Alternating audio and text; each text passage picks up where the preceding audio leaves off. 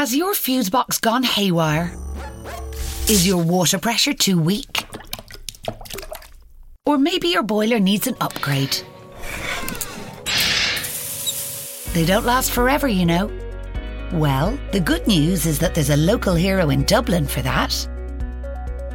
So if you're locked out on a Thursday and need a locksmith, take the hassle out of it with localheroes.ie. Our online service connects you with trusted tradespeople in your area, and all work comes with a 12 month guarantee backed by Bord Gáis Energy. Try it out while listening to your podcast. You could get a quote in minutes at localheroes.ie. T&Cs apply. Visit localheroes.ie for full details.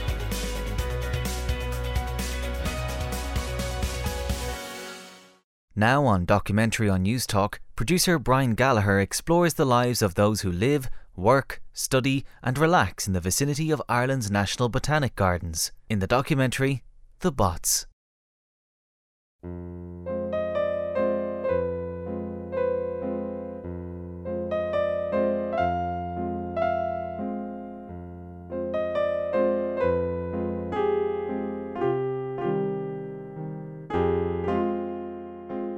It first opened in 1795, and today it's Ireland's second most visited free attraction.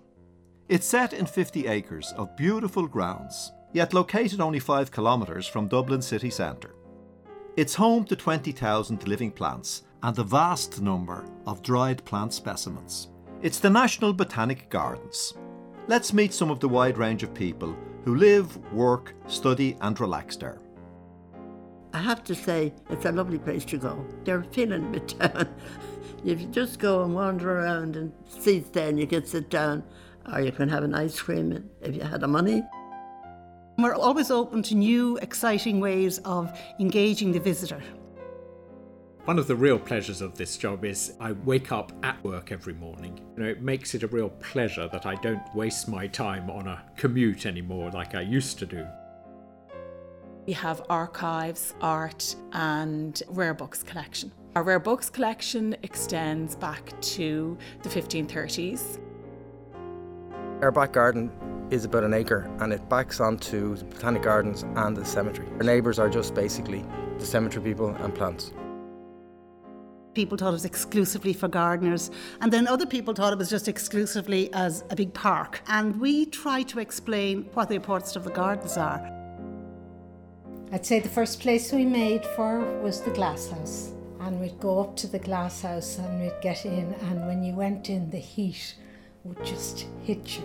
And that was quite amazing because in those days, remember, we didn't have central heating at home. So that was super. I was particularly interested in women's role in medicine in history and how that wise women, people like Biddy Early, characters like that, who really understood the local flora and treated people who had a variety of ailments.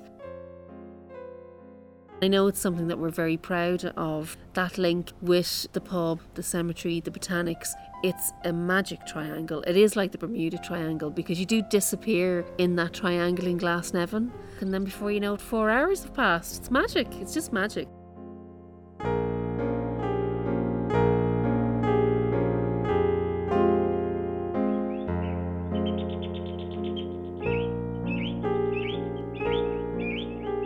Dr. Matthew Jebb, the director of the Botanic Gardens, takes us behind the scenes. Each year we have about 500 to 600,000 visitors. You know, we are free entry and have been for much of our existence. So, yes, this does account for our popularity, but the fact that we are such an intensively managed collection of plants we are completely different from your average public park. Here is a place where you can see an astonishing range of plants. It'll be the biggest collection of living plants in the island of Ireland, and that is what makes it so attractive to a visitor.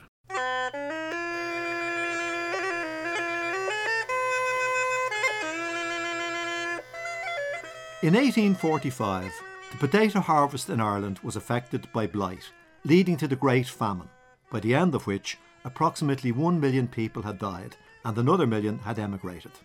Dr. David Moore was the director of the Botanic Gardens at the time, and it was through research carried out in the gardens at Glasnevin that he first identified the fungus that caused the infection. Today, Research is still an important part of the work carried out at the Botanic Gardens, as Matthew Jebb explains. There are now about 300 species of plant around the world which are extinct in the wild, but we're still growing them in botanic gardens, and it underlines the importance of a botanic garden acting like a Noah's Ark for plants. One plant in particular occupies a special place in the Great Palm House in Glasnevin. What's amazing about this particular species, he's called Encephalartos woodii, and I call him he because he's only been discovered once in history and he is a male plant. So no female has ever been found of this species. So it is literally the last surviving male of its kind. And because there is no female, there is nobody for him to breed with. So technically, he is already extinct as a species, but we have him growing here. He's been alive in our collection for 115 years, so we bought him for five pounds back in 1905. The question is, how do you save a species like this that doesn't have a female in existence? And what they've already started doing is breeding him with females of the closest living species. It's the most similar species. And those offspring might take 50 to 100 years before they produce their cone in turn and, and potentially seeds. So, over the next three to four hundred years, they hope to breed the species back into existence. Leaving the tropical atmosphere of the Great Palm House, we go to another important area for study. Right, Brian, we are now in the herbarium. A herbarium, quite sort of strange to people, but every day people use the word aquarium, and it's literally a Latin phrase. Aquarium means a little room full of water, like a fish tank. A herbarium is a room full of dried plants herba being the Latin word for a plant. So the herbarium, we have got a collection in here of 600,000 pressed dried specimens of plants. And they provide us with one of the most fantastic resources of being able to identify a plant. I can actually refer to the herbarium where we have got these 600,000 labelled and named specimens. But who provides the herbarium with its specimens? In part, it's people like Declan Doogue. Well, I'm one of these botanists who people used to call an amateur botanist, but I prefer to use bona fide botanist nowadays because we're in many ways we have got a fairly high standard of botanical recording and everything else, but we're doing it in a voluntary capacity. So the place here is fantastic in the sense that an awful lot of the original specimens that were collected here in the herbarium were actually collected by people like myself, three, four, five generations back. It goes all the way back. In fact, botanical recording in Dublin started in about 1726 and we've people have been doing that ever since. But the great thing is that because there are physical specimens around, you can actually verify them. So if, for example, I'm looking at a botanical record that was created by somebody in 1800 or 1850, I can come back in here and the specimen may physically be still here, available for examination. Some of the specimens have come from far afield, as Matthew Jebb explains. Here is a specimen collected in the 1880s in central China by an Irishman, Dr. Augustine Henry. And that specimen is really as fresh as the day it was pressed. 140 years ago, it's been dried out. And the point of that specimen is it is superior to a description or a photograph because I can actually put those leaves under a microscope and those can be examined in microscopic detail and they can assist with the identification of the species. But the botanists who do this work first have to be attracted to their field of study. I asked Declan Doogue what drew him in? I was no good at football.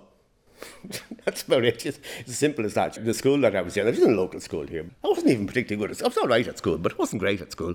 The motivation is, in some way or other, you feel as if you're part of that participative process where people are genuinely concerned about the state of the country and they see the plants, all the insects, all the butterflies, all the bees, the various other things, as being symbolic of the state of the environment. These things tell us things of the continuity of habitat type. But the, the value of that is that it actually produces evidence, hard evidence of the state of the environment then, the state of the environment now, and inter alia you can identify what the drivers of that change were. The area surrounding the Botanic Gardens is busy today, and its once rural aspect has altered as Dublin suburbs spread and neighbouring sites were built upon. The Bon Secours Hospital opened in 1951 on a site once owned by Patrick Delaney and his wife Mary, to whose house Jonathan Swift was a frequent visitor. Met Éireann moved into custom built offices on nearby Glasnevin Hill in 1975, while the Holy Faith Convent School and Enterprise Ireland also operate nearby. Playing is an important part of childhood, and for Blondet Farrell, who grew up almost next door, the Botanic Gardens were a draw. As children, we'd go into the botanics, and as you know, you couldn't run around and go wild. But I'd say the first place we made for was the glasshouse. And we'd go up to the glasshouse and we'd get in, and when you went in, the heat would just hit you. And that was quite amazing because in those days, remember, we didn't have central heating at home. So that was super. And then you'd come out, the herbaceous border was pretty famous, but didn't mean much to us. And we'd go down the hill up to the rock garden. And the rock garden had lots of little trails in and out through it. Now, that was about the only place you could have maybe a little game of chasing or something like that. And the patch of ground following that was where we would have called the playground. There were no contraptions in it or anything, it was just plain grass. But you could put a rug out and sit on it and play a little bit of ball, no football or anything like that. But the fact that ball games were forbidden didn't discourage people, as Blondet recalls. At the weekends, like there was a huge amount of visitors came to botanics or the bots as we knew them. And certainly on a good summer's day, the shops in the area they would be sold out of ice cream. So, what sort of ice cream generated this demand? Penny a wafer and a tuppenny wafer, and then there was the, the big sixpenny wafer, which was about an inch and a half thick. But the shops be sold out of ice cream. While running out of ice cream was bad, there were benefits for Blonnet's family in living so close to the gardens. Both my parents were very keen gardeners. They got many a tip from the gardeners in the botanics and you'd see the rose garden. And certainly at a particular time of the year, there'd be a constant watch on that garden to see when the roses be pruned. And the minute they were pruned in the gardens, they were pruned in our house. Leaving behind the hurly burly of children playing and shops running out of ice cream, we move to the calm of the library that's based in the Botanic Gardens. Librarian Alexandra Caccamo explains its purpose. The role of the library really is to serve the staff and the students of the gardens, but also to the general public as well. So it's a national collection. So everybody is welcome to come and use the collection if you have a query about botany or horticulture. Anything at all really related to plants, you're more than welcome to come here. So, our collection consists of books and magazines and journals that are just on the shelves available for anyone to take off and have a read. But also, we have archives, art, and um, rare books collection. So, our rare books collection extends back to the 1530s. Um, so, our oldest book is from the 1530s. And what sort of people use the library? Most people that come in here will be botanists or horticulturalists, but we do have novelists coming in and artists. So, we've had people who wanted to research orchid collecting in the 1800s. So, you might be getting out books on orchids, but also items from our collection, art from our collection that relates to orchids so that they can get an overview. People who come in, our users are quite varied. They're not only people who are interested just in plants. I asked Alexandra about the role of art in the library. Well, botanical art has always kind of gone hand in hand with botany. So prior to photographs, it would have been the way to record, have a visual record of your collection. And so Lydia Shackleton was a botanical artist who worked for the gardens for 23 years. So she worked with one of our former directors. So at the time, there would have been photographs, but they would have been black and white. They wouldn't have had the detail that painting would have had. And also, botanical illustration can show things that a photograph can't. So you can see sometimes an artist will show the front of a flower, the back of a flower. They'll dissect the flower and show enlargements. They sometimes will show a flower over a whole season all in the one page. So they're things that a photograph can't necessarily convey in the same way. So that's why practically every botanical library will have some kind of collection of botanical art.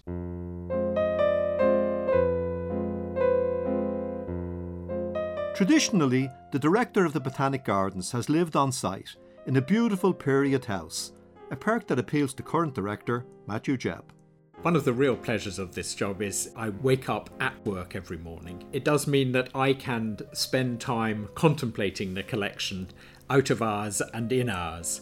Living here some people feel, gosh, that must be very confining and, and you feel overlooked, but it doesn't at all. You know, I feel very happy in our isolated house here, and it's a pleasure to actually chat to people at any time during the week or at weekends. And I often will engage in conversations with visitors because that is one of the best ways to understand how well is your site working. The director has always lived there. It, of course, predates the gardens, so it was built almost 70 years before the gardens. The house itself, when it was first constructed, one of its first residents was Thomas Tickell. Thomas Tickell was appointed in the beginning of the 18th century as the secretary to the Lords Chief Justices. So Thomas Tickell had a very nice life. He would have woken up here each morning and he would have ridden his horse down to King's Inn, where the judiciary would have sat. It's no more than two miles ride. And his little estate here formed the foundations of the gardens. So we are embedded in the history of this part of Dublin. And Thomas Tickell, as one of the first dwellers here, his garden, his little estate, would have been the foundation, the, the original sort of nucleus of the Botanic Gardens.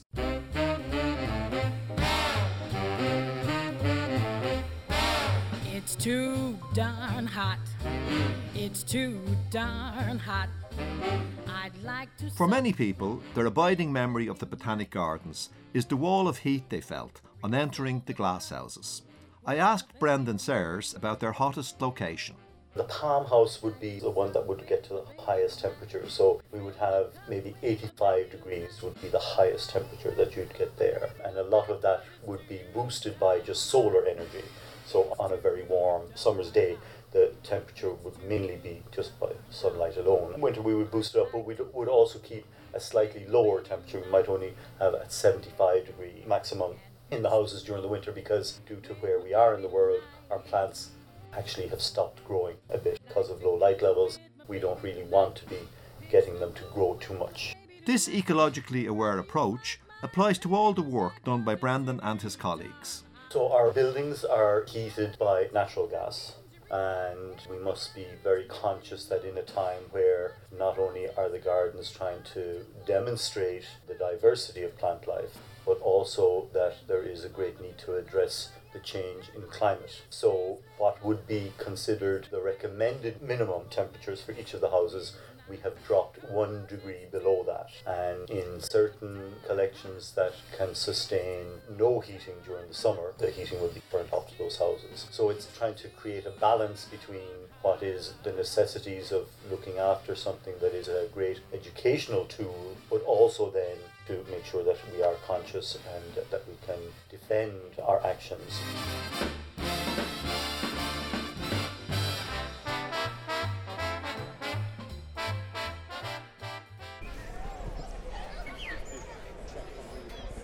Tours are an important part of the experience at the Botanic Gardens, as Charlotte Salter Townsend explains. We do quite a variety of tours. We do our general tours every day of the week, and we also offer themed tours, which tend to change each month. It can be themed on the time of year. For example, we have our Halloween and Valentine's Day tours, but we also explore a variety of topics. It could be historical, or it could be to do with biodiversity, or even the effects of the gardens on people. For example, our biophilia tours are some of our most popular ones. So the concept of biophilia was developed by a ecologist called E.O. Wilson. And the term itself means love of life. And so he took the idea to refer to the way that people are a part of nature, not apart from nature. And so we have this inherent need uh, and desire to be close to nature and to spend time in a place like the Botanic Gardens has a great effect on your overall mood. And we actually explore that on this tour where we try to engage different senses, for example, sense of smell and touch, but we also talk about a lot of the scientific studies that actually show the effects of nature on our well being and on society as well. Charlotte also does a tour on medicine and plants. I was particularly interested in women's role in medicine in history and how that was very important early on and how it evolved. So I talk a bit on this tour about wise women, people like Biddy Early, characters like that, who really understood the local flora and treated people who had a variety of ailments. So when you think back to the 19th century in Ireland, the vast majority of people lived in rural areas didn't have access to doctors or hospitals. So if someone took ill, the person they'd go to would be a local wise woman or wise man who knew the local plants and how to administer them. And we have a wonderful area of the gardens called Wild Ireland. So we have a good representation there. So I'm able to bring people there, talk about a history about what it was like in the past, and to pick out certain plants and show them and tell them about how they were used.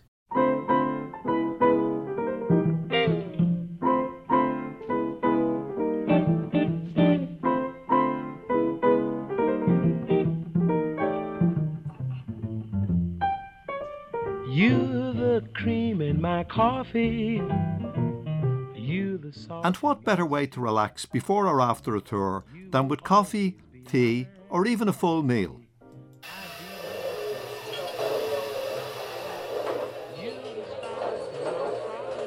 It's all activity in the cafe, which caters for thousands of customers each year. Glyn Anderson, the head guide, takes up the point when I asked him about visitor numbers. In terms of the numbers in the gardens, we have gone over 600,000 now uh, last year. So that's quite a lot of people coming in the gate. Not all of them come on a guided tour, but they're all in here and they're walking around, and some of them are looking for something to eat. So, what choices are available to visitors to the gardens when they want refreshments? The restaurant itself, you can get full meals in there, pretty much anything you want. A nice piece of cake and um, sandwiches and soup and that kind of thing. The smaller canteen then is a little bit smaller. Um, you'll get your, your small snacks and your soup and sandwiches and that kind of thing. I asked Glyn if they grew food in the vegetable garden for consumption in the restaurant. It's a common question. Unfortunately, we don't. To do that, we'd need to be growing stuff on, on much higher quantities, and it's not really that's not really what it's there for. It's there as a display garden to show people what the stuff looks like and how it grows and that sort of thing. So the short answer is no, we don't. Um, we get a lot of people come in, kids and that sort of thing, mightn't have ever seen a vegetable grown in the ground, and it's it's there to teach them all about the veg, you know. So, do the botanic staff dine on site? They do. A, a, few of them will use the big cafe. Most of them will use the smaller canteen. Uh, they'll go there for their breaks in the morning, and some of them will have their lunch there as well. So yeah, they do absolutely. Yeah. And Glyn's favourite dish? Um, I love. I, gee, I don't know. I, I love their dinners. Their full dinners. Sometimes uh, if you don't get a chance to get a, a, proper meat and two veg dinner, and they, they do really nice stuff in there. They do half a chicken in there sometimes, which is probably one of my favourites. Yeah. You will always be my necessity, like a restaurant with a recipe. You the lace in my shoe. I'd be lost without you.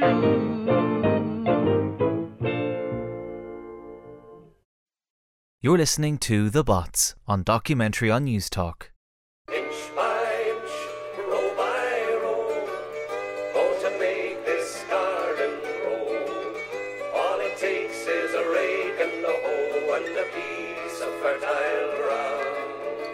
We asked people to recall the first thing they ever grew. Sphagnum moss.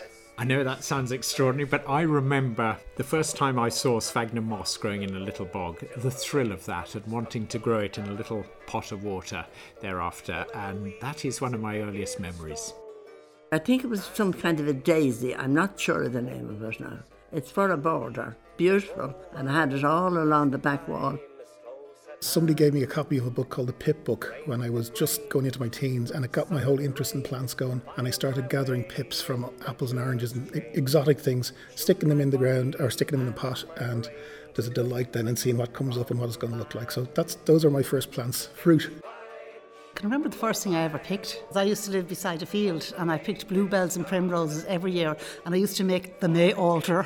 Some people of a certain age will remember that. So don't know if I remember the first thing I ever grew. Probably nasturtiums. Cabbage. I'll never forget it. I remember the first thing I grew was watercress and damp cotton wool in uh, recycled yogurt cartons in primary school. In my first house, there was a rockery, and I remember trying to cultivate that with rockery plants. Except the slugs were a constant battle, so how to keep the slugs off it? You come in at night and you'd walk up the path, there'd be a crunch of slugs. The first thing I ever grew, I remember when I was a child, I used to take poppies and poppy seeds and plant them. I think that was what this is my earliest memory, really. Being in my back garden, collecting poppy seeds and sprinkling them in the soil. I can't ever remember consciously gardening at all. I certainly would have brought things back when you're preparing the specimen. And the seeds fall off the specimen and get into the garden. So I've got various things like that that surfaced in my garden that had no business ecologically being in Dublin even. So they've turned up, but I never actually set out to plant anything. My dad would tell me to just pick out the stones and the and the scutch, get rid of the scutch. So that was it.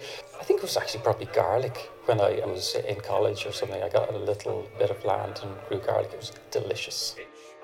Probably the best thing I ever grew really successfully was iceberg lettuce. Oh gosh, I think it was shamrock for me. Yeah, shamrock. The flower of the shamrock is yellow and it's seeded, and I was beside myself until my Italian cousin ate it because she thought it was watercress.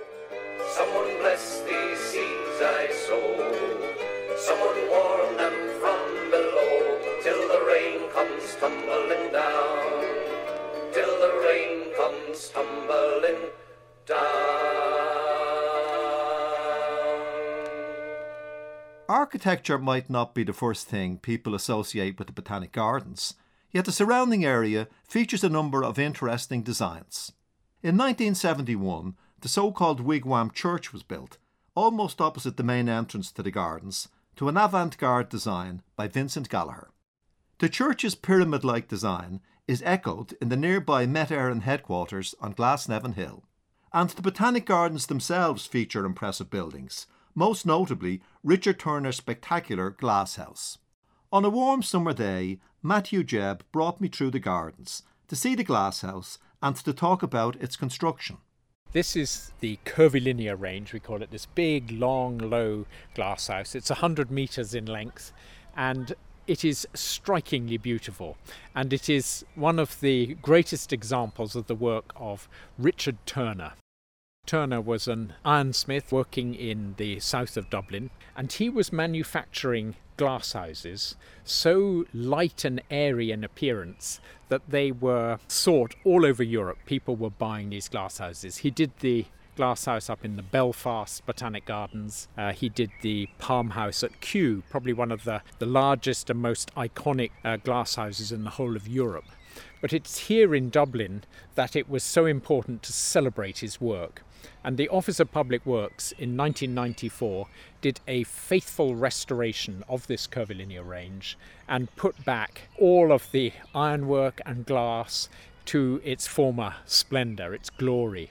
There's 11 kilometres of glazing bars in this building, and it is a, a work of art. It, it shows the, the skill of engineering and ironwork that made Dublin and Ireland a leader in that field in the middle of the 19th century. So it was begun in 1843, but it took a total of 25 years to put it together. The design, um, the appearance of the glazing bars, the decoration evolved over those 25 years because he was a master craftsman. He was endlessly testing the materials to their limit. He wanted the minimum amount of iron in this building to give it that beautiful, airy, and light feeling.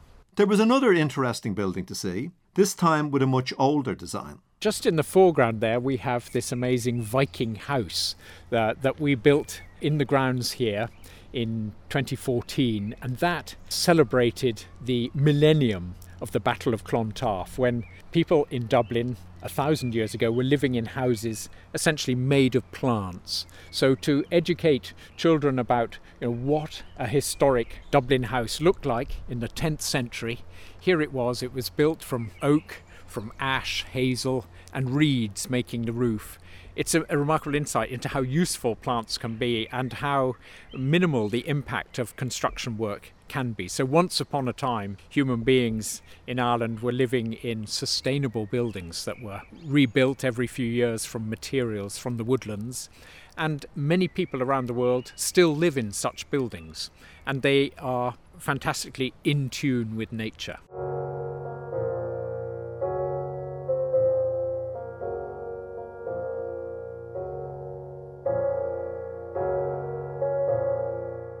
The Gravediggers pub, adjoining both Glasnevin Cemetery and the Botanic Gardens, has a long association with the gardens. Today, the pub is run by Kieran Kavanagh and Elfrida O'Brien, and Elfrida takes up the story of its establishment in 1833 by a man called John O'Neill. He got wind that there was going to be a cemetery built by Daniel O'Connell in Prospect Square, and he bought this beautiful house. We believe the house originally was from the 1700s, which would link in to the time of the Botanics. And he bought that house, and when they built the original gate for Prospect Cemetery, is what it was called then, he sold the front part of the house to the cemetery. So it became a gatehouse, a lodge house, and kept the back of the house almost like the service entrance, which is now number one. And they lived upstairs. And he opened a bar downstairs so that when the corteges of funerals would come up and the gate would be locked and they needed somewhere to get in out of the cold and take shelter, they'd use the bar. The link with the botanics has always been there. One of the biggest connections that we could find was that in the 1870s they opened a new gate on the Finglas Road, and business obviously plummeted. So, what they did was they created advertising bills, the old fashioned type that you hand out. They'd be called flyers today. Many years later, these flyers were found by the current owner, Kieran Kavanagh. Kieran Kavanagh from the pub, John Kavanagh's Gravediggers. Our back garden is about an acre and it backs onto the Botanic Gardens and the cemetery. And this is where, in an outhouse, Kieran found the old flyers. Alfreda takes up the story.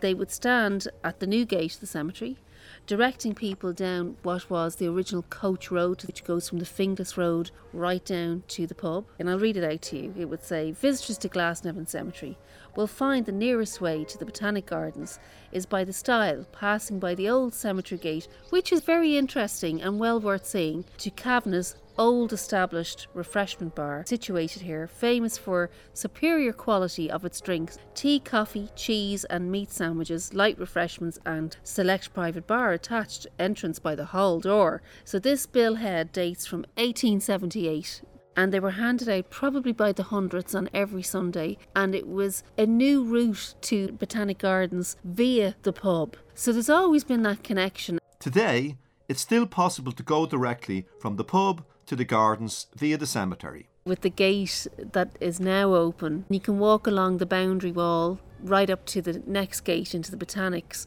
So all three are linked. And it's such a beautiful walk. Like you're in the heart of the city and you, you park your car Prospect Square and you're kind of going, God, this is heaven. This is just a little haven. Then you walk through the gate and there's beautiful monuments there in, in the cemetery and you pass by all these historical headstones and then you come across what's almost like another secret gate into this other heaven that's the Botanic Gardens. And people have personal links and memories of the gardens. In the um, greenhouse, that's the spot where my parents got engaged.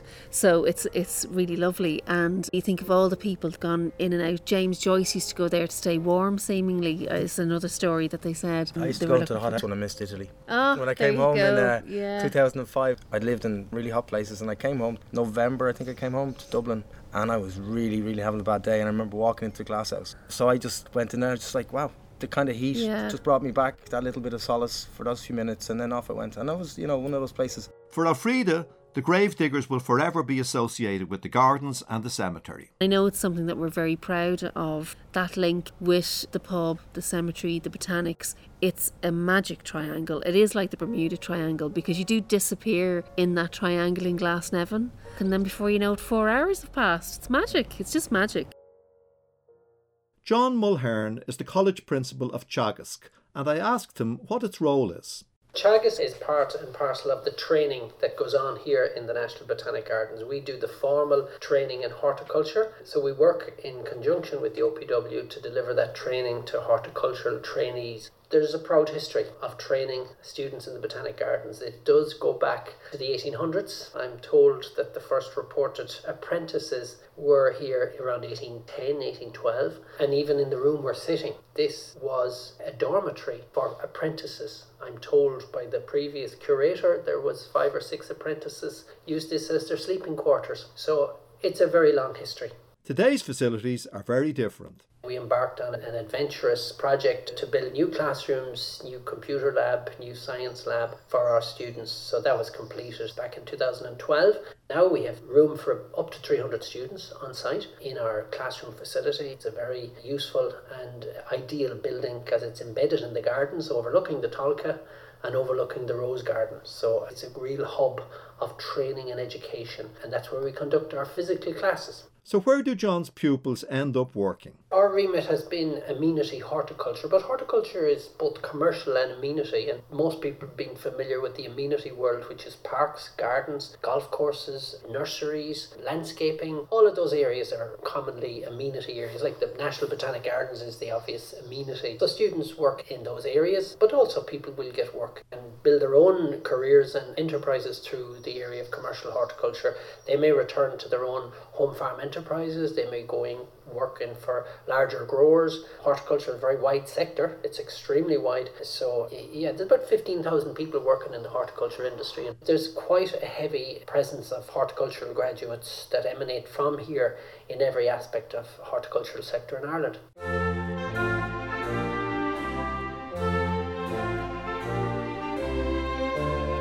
It's not all botany and horticulture at the Botanic Gardens. Music and art also have their places, as Felicity Gaffney, the manager of the Visitor Centre, explains.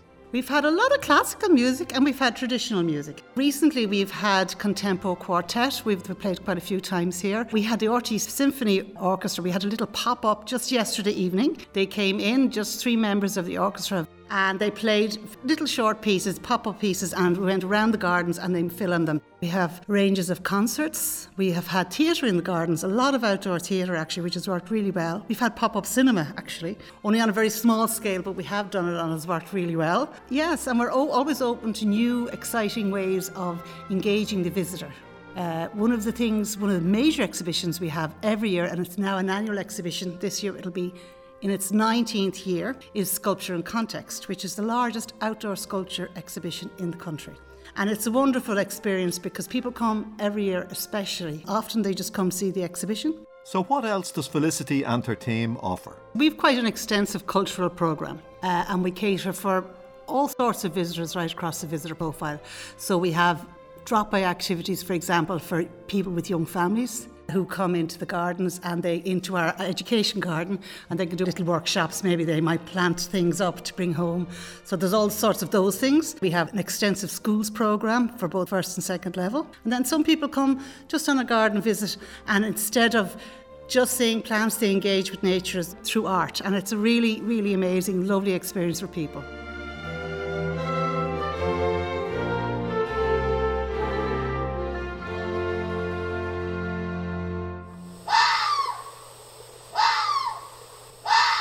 Wildlife abounds in the Botanic Gardens, where animals, birds, and plants coexist, as Matthew Jebb explained during a chat in the popular vegetable garden. It's impossible to talk about plants without talking about animals. The, the whole point of a flower is it attracts an insect, sometimes a bird, to come visit that flower and in so doing pollinate it. The fruits of many trees and plants in Ireland are dispersed by birds. That's why they're, they're bright red and many of them will taste sweet in the autumn. So, this interaction between plants and animals is a very important part of the education we like to give people about the place of plants in our world that they are dependent upon animals, and animals in turn are dependent upon plants, as are we. So the whole sort of circle of life is something we celebrate here. It's an easy route, if you like, into appreciating the importance of a plant by recognizing this is providing food for the wildlife around us. And indeed, the Botanic Gardens is a haven for wildlife. We have a huge number of bird species here because of the river and the pond down near the river. We have, for example, kingfishers nesting just next door in the Glasnevin Cemetery. So, wildlife is very much part and parcel of what goes on in the Botanic Gardens. And Indeed, right now we have a pair of buzzards who have been around every morning. I have seen the, the buzzards. We have ravens down at the river and the pond. We have kingfishers, which, which nest on the banks of the Tolka River. And indeed, we also have a, a dipper nesting just under one of our bridges. A dipper is, is normally a, shy bird of, of mountain streams, and it's wonderful to see it prospering in the Tolka Valley, that it's actually able to raise its young here, suggests that the Tolka has come a long way in restoring itself into a healthy river system. Living in the gardens gives Matthew a unique opportunity to observe the wildlife. I asked him what animals he's seen. I have certainly seen otters in broad daylight here. Um, it's every few years an otter will be spotted coming through. Uh, we have a lot of squirrels, and that population of grey squirrels has got the, the whole expanse of Glasnevin Cemetery next door. So between the two of us, we have hundreds of acres of quiet woodland, if you like, with enough food for a large population of grey squirrels. We have a lot of foxes, yes, and in the snow, whenever we have snowfall, we can see that the paths that the foxes are using, they walk straight across the weirs. So they're not too worried about shallow water, they will use that. So they're crossing the river wherever there's a weir, and it pierces about three territories. And each spring we will have fox cubs being raised. There are various little areas of shrubberies where the foxes have built their earths. There is a, a real sort of dynamic that makes walking in the gardens not just a delight for a plant lover, but adds to that world of quiet escape from the city.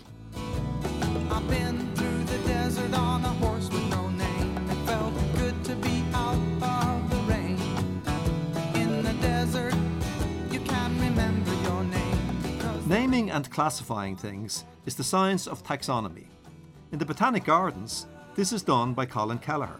Colin tells us what his work entails. In terms of taxonomy, it's really classification or organization of anything, but in this case, obviously, it's the plants. So we have all the plants in the herbarium, about 600,000 dried specimens flattened in sheets, and they're organized in a particular way. And so the taxonomy is really how these things are organized. It's, it's how we organize anything. We need names for everything because it's very difficult to communicate without names, essentially. And one of the major changes in, in how we name plants came in the 1700s with Linnaeus. I asked Colin who Linnaeus was. Linnaeus was a Swedish naturalist and botanist in particular, and he was alive in the 1700s and he was huge in terms of how we now classify living organisms. So, what changed back in the 1700s? Around Linnaeus' time, they used to use these polynomials, so they'd have big, long names describing plants. And they were very useful because they described something. They'd say, you know, if I was to describe holly to you, I'd say the, the shiny surface with the pointed margins of the leaf. But that's a bit of a mouthful. And what he did then was in his notes in one of his major books on plants, he abbreviated those down to double barrel names, really. So that's we now use these binomials. So they are made up of a genus, which links it to a bigger group, and a species name then, which splits it out as an individual species. The Botanic Gardens has been to the forefront of such study in Ireland for a long time, as Colin explains. In terms of our collection, we have a huge array, really from the early 1800s up to, to today. But in addition, we have tremendous uh, historical collections. And one of the examples I've taken out our register book from 1904. We had a, a whole set of specimens deposited from Franklin's expedition, which was up to the Arctic. There was a number of expeditions by Franklin, and the last expedition was where everybody perished but obviously we have specimens from previous expeditions. I suppose it's a Victorian aspect to this, to the herbarium. You know, we date back to when Britain still ruled Ireland, so we have that history. But the history is absolutely tremendous in terms of the navigation of the world. We have specimens collected from Australia that are first collections, and then we have obviously collections from all over Ireland as well. So we're deeply embedded in, in terms of how the natural world was uncovered, really.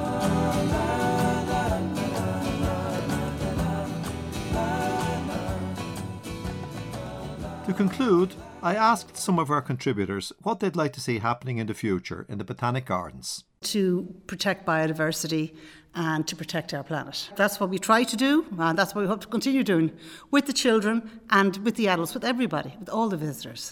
I would like to see being known even more on an international stage. We have fantastic collections here, and I'd like to bring that more into an international level. So I'm trying to get more of our collections online. The world is changing quite a lot, and despite some of the more negative things that are happening, I think a big positive is that more and more people are paying attention to the natural world. So moving forward, I'd like to see people taking their time and having a nice slow visit to the gardens, really taking it in, making return visits and seeing the changes, sort of slowing down a little bit and savouring the gardens. Well, I'd hope it should keep on the way it is at the moment, and it's really spectacular, and we should be very proud of it.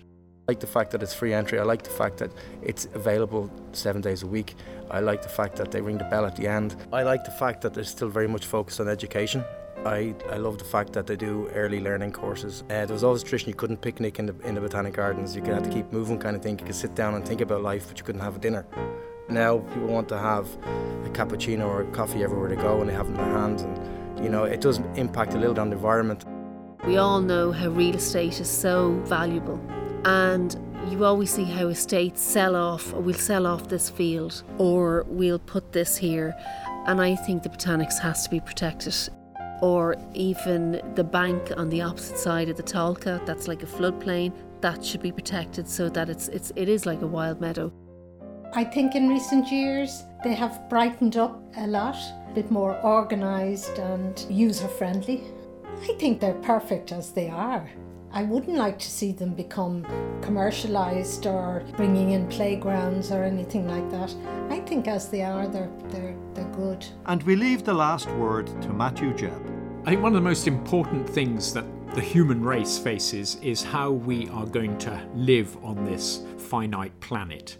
And one of the things that binds us all together here at the Gardens is the importance of conserving plants. And you can only really encourage other people to recognize that if they can empathize with plants, if they can understand plants. So, that role of education, we want to bring the thrill of the plant world to people so that even if at the end of a year only half a dozen or a dozen people leave this place convinced they want to get into horticulture or botany or some other plant science, where we are doing a massively important job.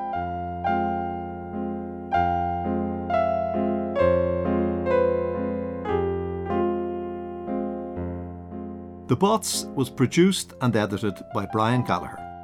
Our thanks to all those who took part in the project. This programme was funded by the Broadcasting Authority of Ireland with a television licence fee.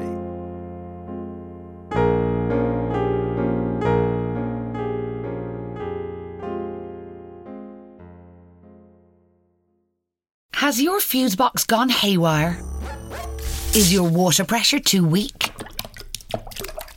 Or maybe your boiler needs an upgrade.